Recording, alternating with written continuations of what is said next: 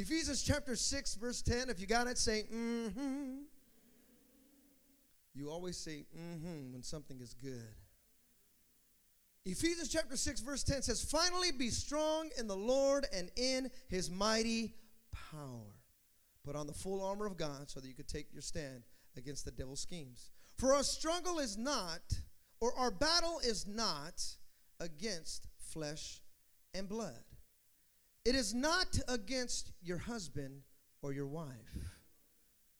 We should just stop right there. But against the rulers, against the authorities, against the powers of this dark world, and against the spiritual forces of evil in the heavenly realms. Father, have your way. Let no flesh glory in your presence. Father, because we want to give you the glory, the honor, and the praise. Remove me, place your Holy Spirit behind this pulpit, and let he that has an ear, let him hear. I thank you and I praise you in Jesus' name. We all said? Amen. Before you're seated, shake your neighbor's hand and tell them it's time for war. Then you could be seated.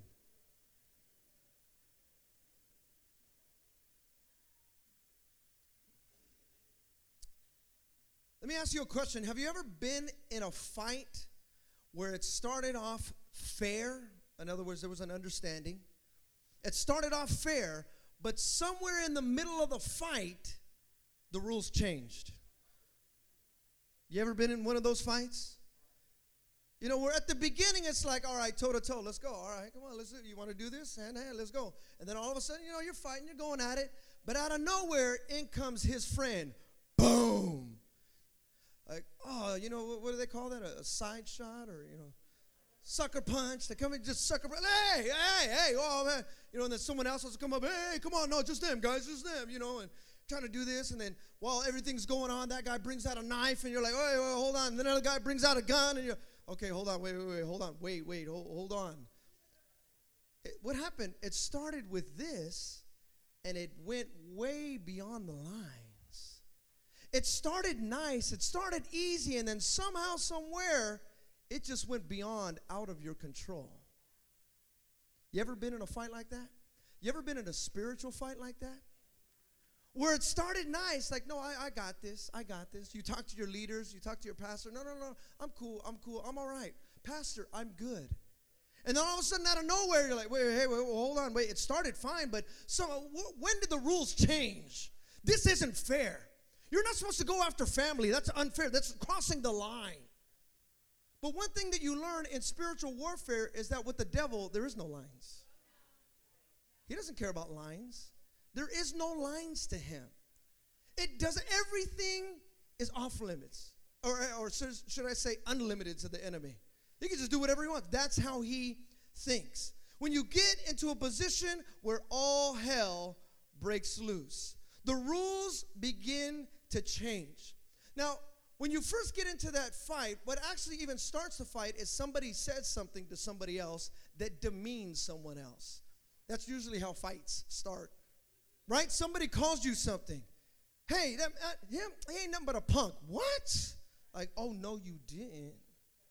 You did not just, you, did he just, did she just call me, she just called me that word? He just said that about me? Oh, like, all of a sudden, because something started with what he said or what she said begins to stir up something inside of you. And then after that, words get exchanged like, oh, you want some of me? And what that really is, is it starts with the word, and then it continues on by trying to demean the other person's will, breaking their will. Oh, I'm going to get you. And what happens, especially this happens with guys. I don't know girls, but, but with guys, what do they do? They take off their shirt because they want to show you something. You want some of this? For whatever, and I'm talking big guys to small guys. It's just like a guy thing, like, oh, what? Like, and you're just like, uh, excuse me, uh, can you put your shirt back on, please? Because we want to show you what I'm about to do. I haven't done anything, but I'm going to show you what I'm about to do. And then after that, then when the fight goes on, with somebody who really wants to whoop you or beat you or even kill you, they not only want to beat you, but they want to beat your friends. And they want to beat your family to, to, to show you, don't ever mess with me again. The Bible says that the thief or the enemy comes to steal, kill, and destroy. John chapter ten, verse ten. He wants to steal, kill, and destroy. And when you look at that, that's actually how we even have fights. What does he do first? First, he wants to steal your identity. So what does he do? Oh, you ain't nothing but a punk. Wait, wait, I'm not a punk. That's not what my mom named me. This is my name. My name is Steve. No, no, no. You're a punk. Oh, what? I'm a punk? You're a loser. I'm a loser. You're no good. I'm no good. You're a horrible husband. Man, I'm a horrible husband. You're a terrible father. I'm a terrible father. He wants to steal your identity. Then after he wants to steal your identity, he wants to kill your will to where you don't even want to fight. He hasn't done anything. He just wants to kill your will to fight. Because if he can kill your will to fight, you won't even fight. All he does is really just take off his shirt and say, look at, look at how big and bad I am. I'm the prince of the airwaves. Look at what I can do. Hasn't done anything.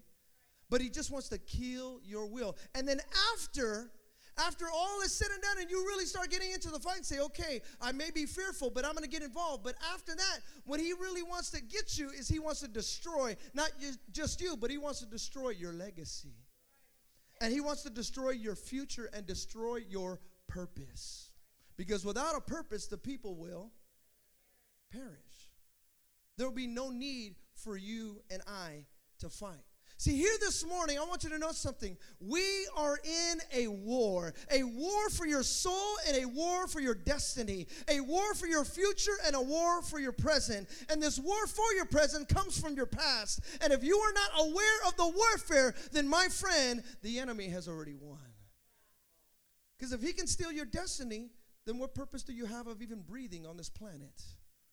He stole your destiny. He stole your purpose. There is no purpose. But I want you to know something here this morning. Each and every one of you that are sitting in this building, you've got a purpose. You have a destiny. God has given you something great. Come on, if you believe that, give the Lord a hand of praise. God is doing something awesome and powerful within your life, even when you cannot see. One of my favorite movies has to do with a man who is trying to figure out the invisible from the visible. The things he could not see to what he could see. And it was a battle, each and every scene, for him to understand that what he could not see controls what he can see. Every scene was about his mind trying to figure out what is really going on. This doesn't make any sense. How could this even be true? And so every scene was him trying to figure out what's taking place, because what I see with my natural eyes seems to not be working here. So when I jump into the invisible or things that I feel like something, it really doesn't matter, I come to find out, man, that's actually what matters. The movie was called The Matrix. You guys ever seen that?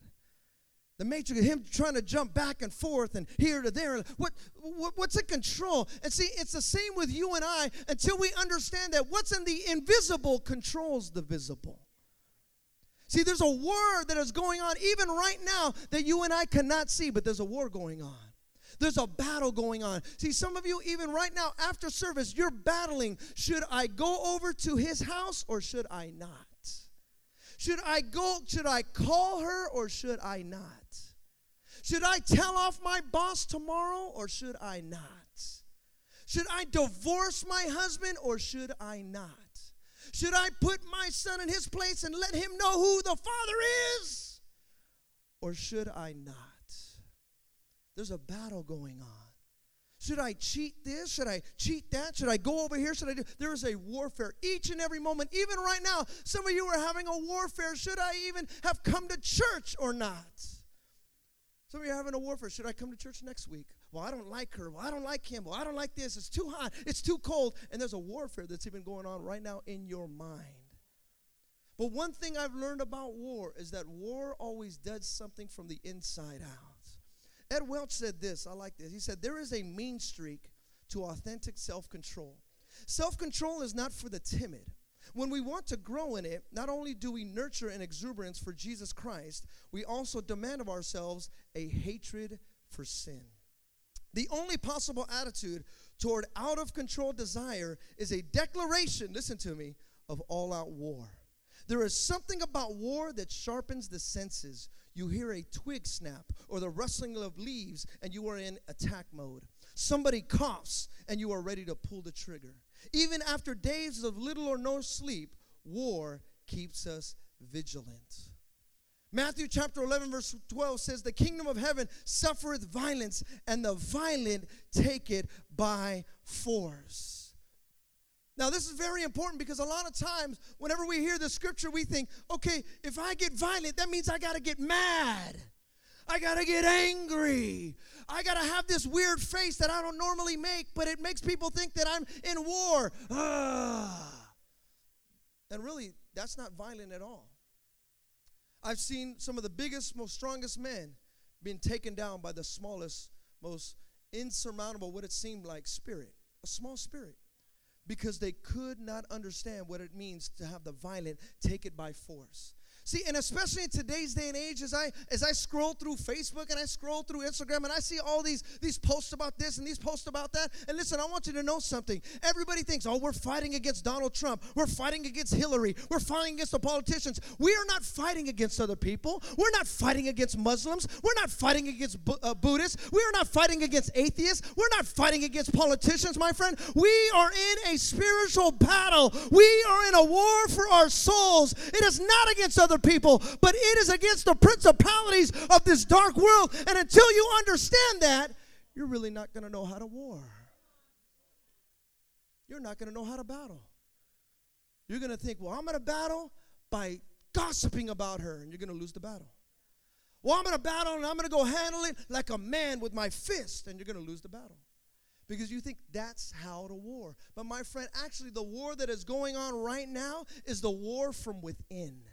There is a battle that is taking place even right now within from our own selfish desires. We need to get violent against our own lustful desires.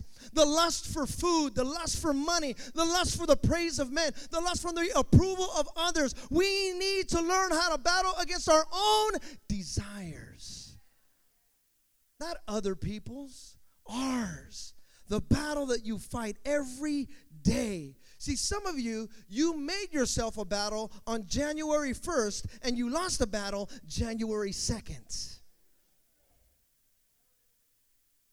Isn't that true? I made a resolution. I'm going to do it. I'm going to work out.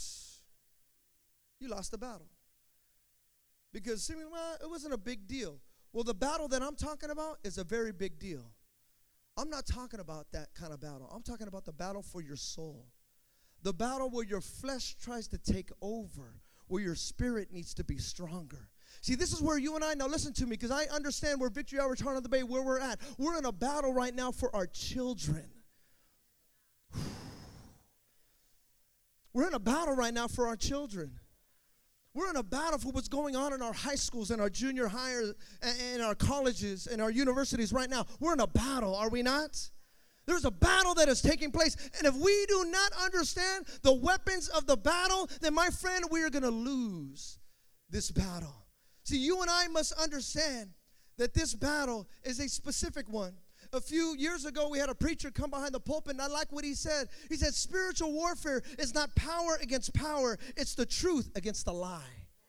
And when I heard that, I said, whoa, man, it just kind of opened my eyes and opened my ears a little bit more, because that is, that, my friend, is the truth. It's not against my fist against yours. It's not how smart I am against your smarts. No, my friend, it's the truth against the lie. John chapter fourteen, verse six, verse six said, Jesus answered, I am the way, the truth, and the life.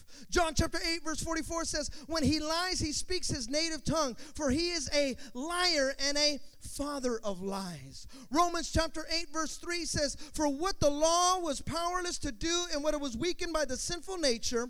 Verse nine, you, however, are controlled not by the sinful nature, but by the Spirit, if the Spirit of God lives in you. Verse twelve of Romans chapter eight, therefore, brothers, we have an obligation. Somebody say obligation. Somebody say obligation.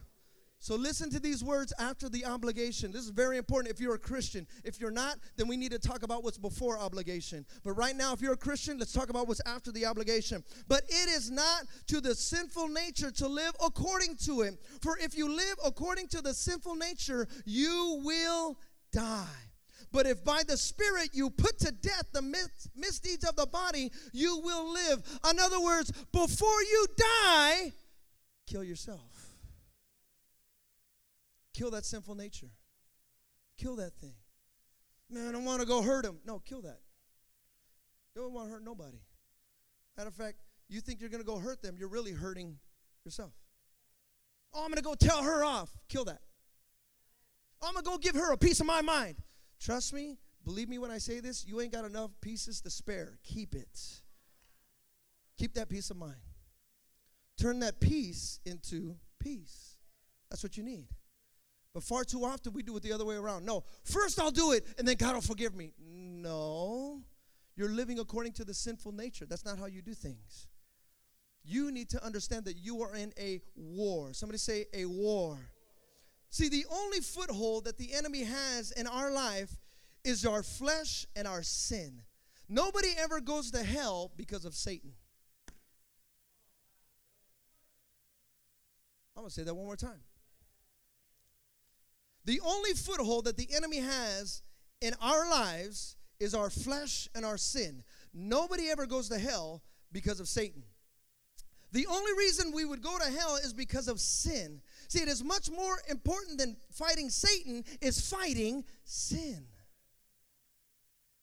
That's much more important. See, we're all far too often, oh, we got to kill the enemy. We got to kill the enemy. We got to kill the enemy. No, you got to kill the enemy within. It's called sin. Kill that sinful nature, that thing that is up late at night flipping through the T V, and all of a sudden, whoop, it pops up. Where'd that come from? It's appealing to your sinful nature. When that person cuts you off and they cuss you out, and all of a sudden, oh, they want to tell me something, I want to tell. You got to kill that sinful nature. That old nature that just wants to rise up. Kill that thing. Tell your neighbor, kill that thing. See, I need to realize that my biggest enemy isn't Satan. My biggest enemy is me. Listen, this is very important. This is the whole reason why I say this. Satan doesn't have enough power to send me to hell. Listen to me. I'm going to say this one more time, because far too often we give the enemy too much credit for what he doesn't deserve. Satan doesn't have enough power to send me or you to hell. God has already given us the power. The Bible says that we are overcomers. So if you and I are an overcomer, then where did the enemy get this power to all of a sudden take us to hell? No, no, it didn't happen. Jesus, when he died, he took the keys from death, hell, and the grave. You and I are an overcomer. Can I hear an amen? Can I hear an amen? See, we need people, especially Christians in the church, that will stop blaming others for our very own downfalls, shortfalls, and pitfalls. It's very important, because we say, man, it's her fault, or it's their fault, or they should have called me, or they should have texted me, they should have emailed me, they should have come over the house, they should have done, they should have prayed with me, they should have, they, they, they, they, they, they, they, they, they, they, oh my gosh, be quiet. That's the worst rap song of all time. They, stop. Stop. By putting the blame on others, you are not understanding that you're not killing that sinful nature. You're letting it grow. You're letting it grow. Listen, I, I want you to know something right now. This, now, this may be an illumination to everybody, but Pastor Greg is not perfect. I know, I know, I know. I apologize. Maybe I said it out of context, but I just, I had to tell the truth. I just had to tell the truth. I want to tell the truth, right? Right, Sister Debbie? I had, I just had to tell the truth. Tell the truth. Here's another truth. Pastor Stevan, he's not perfect. I know, I know, I know that I, I, I'm probably shattering some, you know, schemes and the way you guys looked at me and perspectives. I understand that, but I'm not perfect. I know. Seems like blasphemy, but it's the truth. Now, guess what? Now that everybody laughed at me and Greg, I'm going to give you another eye-opening breaking news.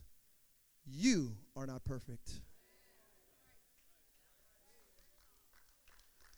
Okay, I know. See, some of you are like, should I clap? Should I? Yes, you can clap that you're not perfect. It's okay to not be okay. It's okay to not have it all together. Why? Because the battle is not yours, but it is the Lord's. And He's fighting for you. And when you understand these things, the battles just seem all that much more different. You understand that you can never get sucker punched because He's with you. He's right there. He's fighting for you. Can I hear an amen? Now, what's very important, I was reading this, and this is what really got me to study these points in particular. But years ago, as Hitler, his appetite for territory and power really grew. His army began to march across Europe. And in some cases, as they would march across, the fight could hardly be even called a battle. But let me tell you why. The German army advanced with its tanks and with its technology their, and with their advanced weapons. In some of the underdeveloped nations, their armies made a futile effort to resist Hitler's aggression. This is how they fought back. They fought back against tanks and advanced technology with spears and rocks. So when they went in, it was no contest at all because the, these nations were not equipped for war. The same could be said of you and I. If we are not equipped for war, then we're just throwing little pebbles at a tank. We're just throwing little pebbles at a tank. Now, this is very important to me because a lot of times this is what happens. And, and if we're honest, when many of you, when you used to get into it or you would get into a heated discussion or a heated, you know, with your family or something, what would you do? You would throw a pebble at it, and that pebble was called a beer, right? Well, you know what? I'm just going to go smoke a cigarette. Man, I'm gonna, uh, uh, uh.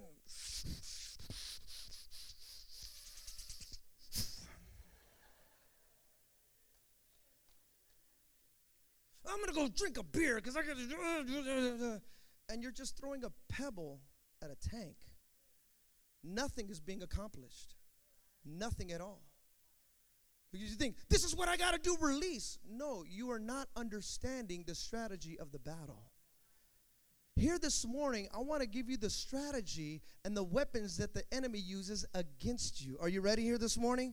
This is very important. There are three things that we can expect from the enemy. The Bible tells us in Ephesians six twelve, for we wrestle not against flesh and blood, but against the principalities, the powers, against the rulers of the darkness of this dark world, against the spiritual wickedness in high places. And there's three weapons that we need to un- understand that they come against us and they try to get us to struggle. Are you ready? I'm going to give you three really quick. Number one, the enemy comes with the weapon of deception. Deception. What is deception? It is to deceive somebody. It means to make another person believe a lie or something that is not true. See, when the enemy sends deception your way, it is an attempt to deceive you into believing into something that is not true so that you will then fall into error. So it's not just the fact that you believe the lie, but you walk in the lie. That's what deception is. Very important. It's not just so much that the enemy loves that you would believe the lie, but you're going to walk in the lie. You're going to live that kind of lie. And what happens is that in this deception arena, what is being built is a stronghold. Now, a stronghold is formed when deception takes hold in a person's mind. A stronghold is this, an incorrect thinking pattern that stems from believing something that is not true. Perfect example. When you grew up, you were told you're an idiot. So from the age of three, four, and five, all the way up to fifteen, to seventeen, to eighteen, you have a thinking pattern is that I'm just an idiot anyways. I'm just a loser anyway. That's what a stronghold is. You're always going to be ugly. You're always going to be fat. You're always going to be stupid. You're always going to be a dummy. You're, and you see what I'm saying? And all of a sudden, these deceptions, these lies come in and go, well, I'm just always going to be like this. I'm always going to be poor. I'm always going to be messed up. Nobody loves me anyways. And so because you believe that lie, everything else that tries to come in that's truth cannot infiltrate, and it sounds like a lie to you. You ain't never going to get married. Who loves you? You're messed up. You're a single mom. You got three kids. Who wants three kids? No, you see, you see this pattern? See the pattern that comes in. You're never gonna make. You're never gonna have that. You're never gonna do this. You're never. You're never. You're never. You're never. Never. Never. Never. And the deception comes in, and the stronghold takes place. And so when the enemy comes in with a stronghold, when the truth tries to infiltrate, the walls are already there. You can never do it. You've already been messed up. We, we've already used you. We've spit you out already. See, from the very beginning, this is what the enemy did even to Eve. In Genesis chapter two, verse seventeen, it talks about it, about how the devil had told Eve that she will not surely die as she would in the book of Genesis chapter two. But in Second Corinthians chapter ten, it says, we demolish arguments and every pretension that sets itself up against the knowledge of God. Listen to me. Demolish. This is very important. For those of you that say, man, I have this pattern. It just tells me I'm always going to be like that. I'm always going to do that. I'm always going to do this. You know what you have to do is you got to demolish it. You know how to demolish it? Have you ever seen those big cranes? Right? And at the end, they have that big old boulder at the end of it. Now, if you've ever seen those, have you guys ever seen those? I know you've seen them on T V, but have you ever seen them up close? Those things are huge. They are humongous. But they're operated, listen to me, they're operated by somebody who knows what they're doing. Listen to me. That's Jesus calling right there.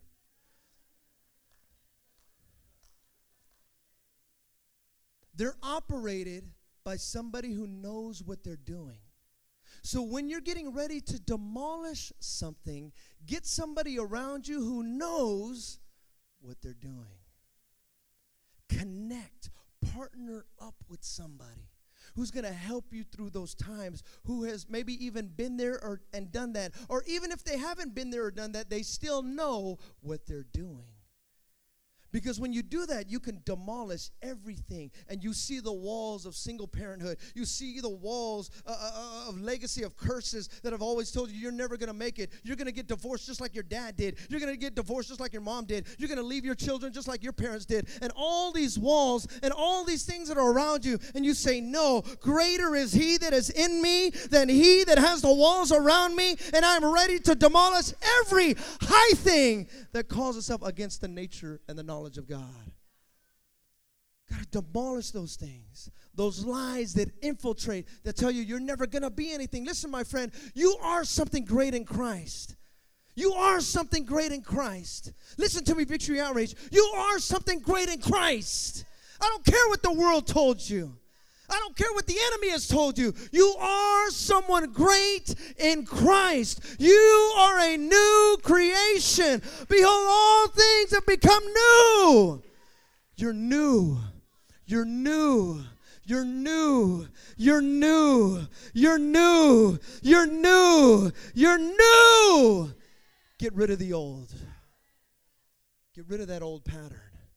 Get rid of that old thinking. You got to demolish that thing. And then it says, we take captive every thought to make it obedient to Christ. We take captive. So you know what that means? It means that you have to grab a hold of that thing after it's been demolished. See, this is the great, great thing I love about war, is that after you kill it, you keep it, and you make it obedient to Christ. You say, this, see this, God? This is what happened. See, my parents divorced, but I'm going to pick it up, and I'm going to give it to you. You can have that because I want a healthy marriage. That's what I want. That's what I need. So I'm going to take every thought that has told me I'm supposed to divorce, and I'm going to put it right there. God, that's yours. I took a cap. You know what captive is? Captive. You guys know what a captive is. Come on. Don't make me break out the handcuffs for those of you. You take it. You grab a hold of it. Now, this is very important. You grab a hold of it. You grab a hold of it. You, you, you. Somebody should do this for me. You. I should call my pastor. He should. You. You grab a hold of it. You put it captive unto God and say, okay, God, I am never going to worry about that ever again. I am never going to say that word divorce in my marriage ever again. I am never going to even think about running away from my family ever again. It's not going to happen. It's demolished. It's gone. And I'm ready to build anew. God has made you new. If you believe that, give the Lord a hand of praise. After deception, I want to go real quick. After deception becomes temptation. Temptation often follows deception. First, the enemy tells us, you won't surely die. Then he makes the fruit on the forbidden tree look very good to us. See, since Eve accepted Satan's lie, now the tree that she was not supposed to touch looked good to her. She was tempted or enticed to sin because she allowed herself first to be deceived. See, temptation is when we are enticed or encouraged to sin in one way or another. If you guys remember in Matthew chapter four, where Jesus was went and taken out to the desert to be tempted by the enemy, the devil tried to convince Jesus that it would be harmless to jump off a building. See, oftentimes, many times, the enemy will try to draw us and tempt us into sexual immorality. Why? Because the enemy first has deceived us in telling us that it's harmless and it's fun. What is the big deal? There is no need to worry about it. But see, Jesus saw through Satan's deception, and he was able to resist the temptation by speaking God's word. Are you hearing me? The deception trying to come in and infiltrate through temptation, but how he was able to resist it was by knowing God's word. Listen to me. We are in a battle right now for our high schools and our junior highs. And we're thinking, what's the harm? It's no big deal. It is not a big deal whatsoever. Well, I'm going to tell you right now, those bathroom things are a big deal to me. Maybe not a big deal to you. Maybe it's, it's, hey, what's the big deal? It's harmless. Maybe that's for you. But I'm just telling you right now, I saw that whole thing, and I, I listened to the, the president's speech, and I heard that whole thing, and I was like, okay, all right. I see where you're going with this. Uh, you can go everywhere else with it, but not with my four children. But that's perfectly fine. I don't mind it. You want to do that? But it's not going to happen here. Because as for me and my house, we go into a men's bathroom if I'm a man. And the women go into a women's bathroom if she's a woman. That's just the way that it is. Now, you can take whatever other bathroom you want, but amen, praise the Lord, these are my bathrooms. See, it starts really simple. And, it, and for those of you that are even fighting this battle right now, I know what I'm saying. I know who I'm talking to. Because I understand we're in this deceived world that just says, what's the big deal? Who cares? I'm not affecting you. What I do with my body is my concern. What I do with my money, what I do with my life, what I do with my my what I do with me is only it only affects me. That's the deception. Then from the deception comes the temptation. And it starts going, okay, now we're going to open the door. Let's see who's going to walk in it. Like, whoa, whoa, whoa, whoa, whoa. Psalms chapter one nineteen, verse eleven says, thy word I have hid in my heart that I might not sin against thee. See, this is very important. When you read that scripture and it says, I hide thy word in my heart, it doesn't mean I put it in there and I keep it in there and then all of a sudden it becomes peekaboo. Put it, no, hide it, hide it, hide it. Right? You hide it like an Easter egg hunt. Like, hide it, hide it, just put it in there. No one can see. No, no, no, no. That's not what it means. It means put it right there so that way there is no way that sin can infiltrate your heart. Put it right there. It is a spiritual bulletproof vest. Thy word. I want to challenge some of you. Some of you that are saying, well, how do I know? What is it? What does the Bible say? This is very important. Not what does your pastor say, because I just gave you my opinion right now. That's just my opinion. But what does the Bible say? What does the Bible say concerning this? And this is very important. In, in the, the month of November, I just want you to know right now, I want you to invite as many L G B T community people as you can. Invite them all. I want to pack this place out with men and women who believe in homosexuality. I know, you're like, what, pastor? Yeah, why not? Some of you guys were crack addicts. We let you come into this church.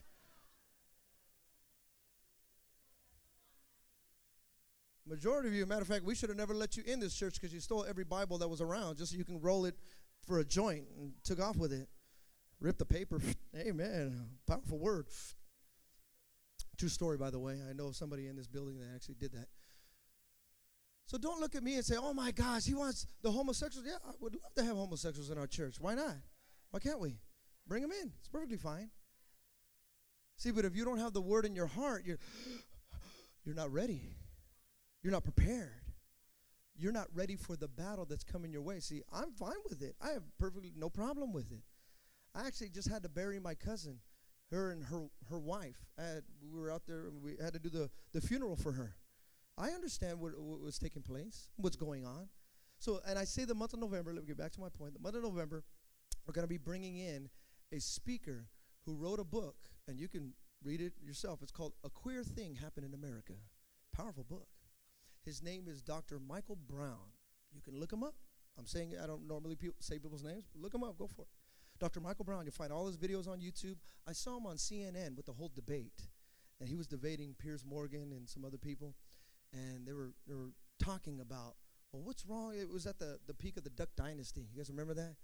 Oh, if you're against homosexuality, you're a bigot. You remember that? You're, oh, that's bigotry. You get. Well, where does it say bigotry? It, actually, my Bible says that a man should not lie with a man. It says it right here. The, the man was made for a woman. It's all right here. See, but when you believe the lie, temptation just seems harmless. It's just harmless. No big deal. What's the big deal? No, my friend, your purpose is a big deal. It is a very big deal. See, that is why you and I, as Christians, must understand that God has not given us a spirit of fear, but a spirit of power, a spirit of, lo- of love, and of a sound mind. It all comes together. And when you understand that your weapon is not carnal, but it is a pulling down, and you begin to get that power that's deep inside of you, and you see the invisible, and you bring it into the visible, and you take down every stronghold, and you make it captive, and you make it obedient unto God, you become a man and a woman of God who is filled with the Holy Ghost. Come on, if you're filled with the Holy Ghost, give the Lord a hand of praise. The last one, and I close with this. Deception, temptation, as the last one, is the weapon of accusation. Accusation. The devil is known as the accuser of the brethren. Revelation chapter twelve, verse ten. Then I heard a loud voice in heaven say, Now have Now have come the salvation and the power of the kingdom of our God and the authority of his Christ. For the accuser of our brothers who accuses them before our God day and night has been hurled down. See, he is known to take a believer who has done an embarrassing or gross sin in their past and continue to rub it in their faces and beat them down, listen to me, with guilt and condemnation over their past. Beats them down with guilt and condemnation from their past. See, when you and I have disobeyed God, Satan moves in for his finishing touch. He attacks us in our heart and even in our conscience. So you're a Christian? Not a very good one. You mean you go to church? You read your Bible? Man, look at what you just did. You don't even deserve a Bible. You don't deserve to go to church. I can't believe. Man, if people only knew what you did at your house, ooh. But I'm not one to say anything. I ain't going to say nothing. I'm just saying you don't deserve to go to church. You ain't a very good Christian. The accuser of the brethren. If they really knew what you did at home, they would throw you out the church. But I ain't going to say nothing. Do you see how cunning and how sly the devil is? Do you see how manipulative he is? See, first, before we sin, he's tempting us with, you can get away with it. Nobody knows. It's not a big deal. What's the, what's no harm, no foul, right? Come on. It's not a big deal. And then after you sin, you say, oh, you ain't never going to get away with that. Wait a second, just a little while ago you said, uh, no big deal, I can do it. But now you're accusing me, telling me, why do I even go to church? What's going on here? You see what the enemy does? How he comes in and he tries to turn around and twist the word of God. See, when you listen to the enemy's accusations, you open up yourself to despair and even spiritual paralysis. You begin to think, my situation is hopeless. Man, I'm too far far gone. They'll, they'll never take me back. I can never get the hope that is found, that I hear about, that is in Christ. But this is what's very important, and I close with this. When it comes to the spiritual warfare, this is very important to me, especially within the city of Hayward right now and even in the East Bay area. that it is time for you and I to take back what is rightfully ours. Listen to me. It is time to take back what is rightfully ours. Your children don't belong to the school system. They belong to you. Listen to me. Your family does not belong to the latest movie or the latest media craze. It belongs to you. Your finances don't belong to the latest gadget. It belongs to you. Far too often, no, I got to go get that. I got to do this. I got to go here. I got to have that. I got no, no, you don't have to. What you need to do is, do is you need to learn the weapons of your warfare. Learn your weapons. These are the enemy's weapons. He wants to deceive you. He wants to distract you. He wants to guilt you. He wants to put condemnation in your life. And then he wants to accuse you. Say, you ain't never going to make it. Your family's never going to do it. Your husband's never going to change. Your wife is never going to change. That's never going to happen. You might as well just give up now. But that's what the Bible says, greater is he that is inside of me than he that is trying to accuse me of the world. See, when you understand this, then you know that the weapons of the warfare that you fight with, it's not to fight against your brother, your coworker, your mom, your dad, your brother, your sister, your aunt, your uncle. You're not fighting against them, but you are fighting against everything that tries to infiltrate the truth that is inside of you. See, if Christ is inside of you, then he is the way, the truth, and the life. That's what he is. This is very important to me because I know we're fighting a family, family, family battle right now within our church. We're fighting some family battles. And I keep saying that it's very important. I'm going to speak a message next week about family. It's very, very important to me. But we're fighting even some family battles even right now in the spirit. See, we don't see it.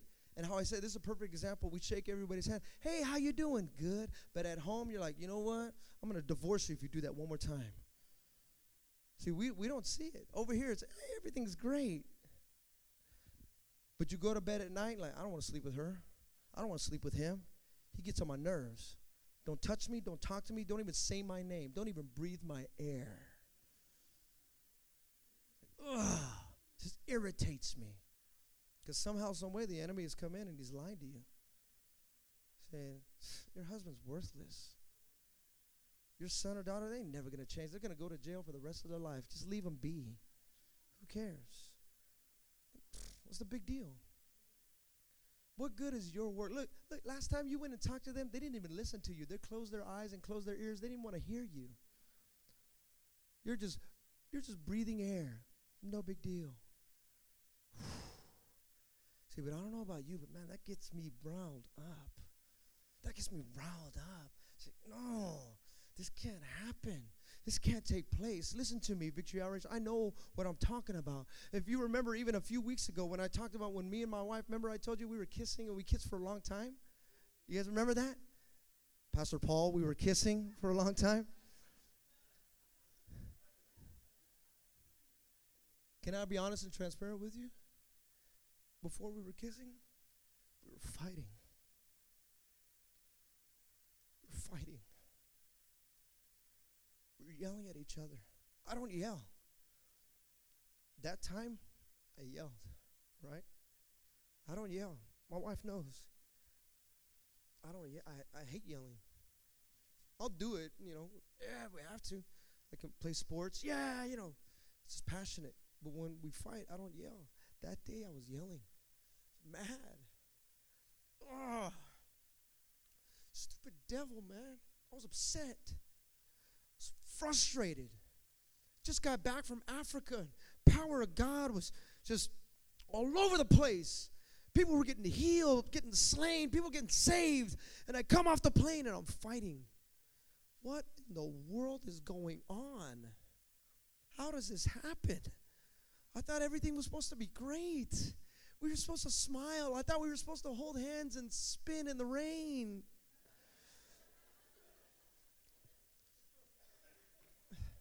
And if it wasn't raining, I would have had Elijah just hold the water up.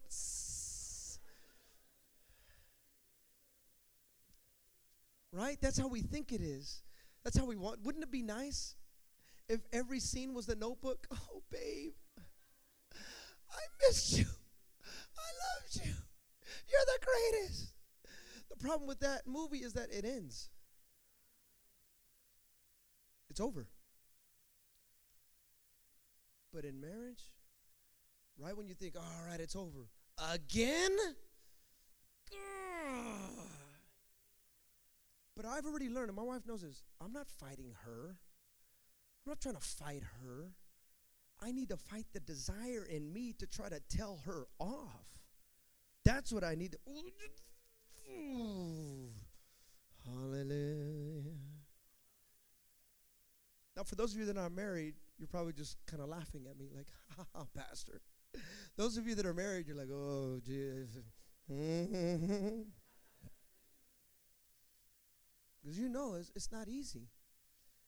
And, and I, I'm, I'm trying to be transparent because, of course, we, we won the battle. As you could tell, we kissed. Hallelujah. And that's one thing my wife knows. Ever since we got married, she'll tell you, ever since we got married, when we fight and we make up, I make it a point. Okay, if I really know you're sorry, what are you going to do?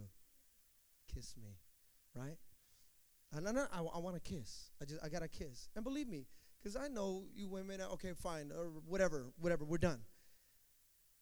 But for me, I'm like, oh, no, no, no, no, we ain't done. I need a kiss. And I go, kiss me. And said, no, I don't want to. I don't want to. I'm not leaving it to you.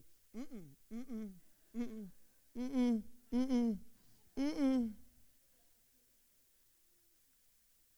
But I'll be the first to tell you. No, no, no, no, no. I'm not leaving. I am not leaving, because I need to make sure that this. Because we're gonna go into another battle, so I want to make sure that this battle is of the Lord's. We're done. Many times. Uh, mm, mm, and we'll kiss.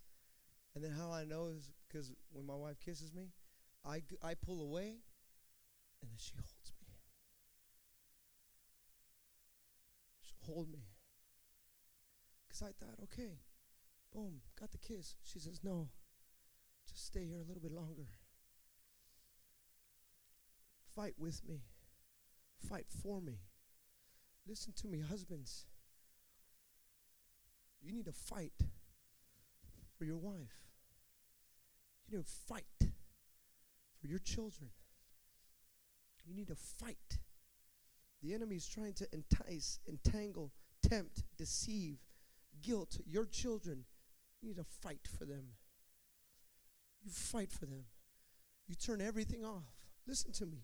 You leave work. Fight for your kids. Fight for your wife.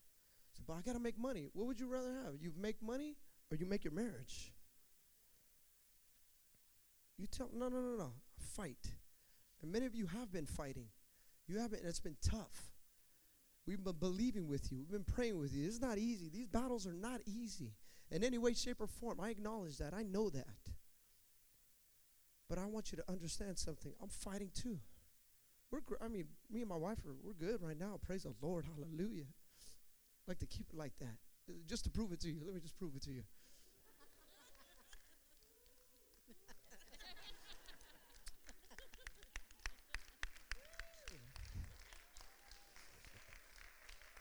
We're good. We're fine.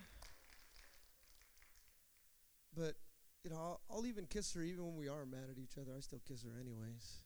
I just love kissing her. She's got kissable lips. Praise the Lord. But even sometimes when I don't want to, I got to do it. Ah, come on. Got to love your wife, even when she's unlovable.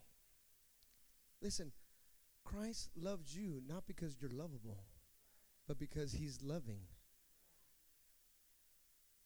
That's just the way that it is. You're not all that. I'm not all that. But Christ still died for you. And that's why, husbands, love your wife like Christ loved the church. It's the same thing. It's the same thing. Now, for those of you moms, you're single. You love your children like Christ loved the church.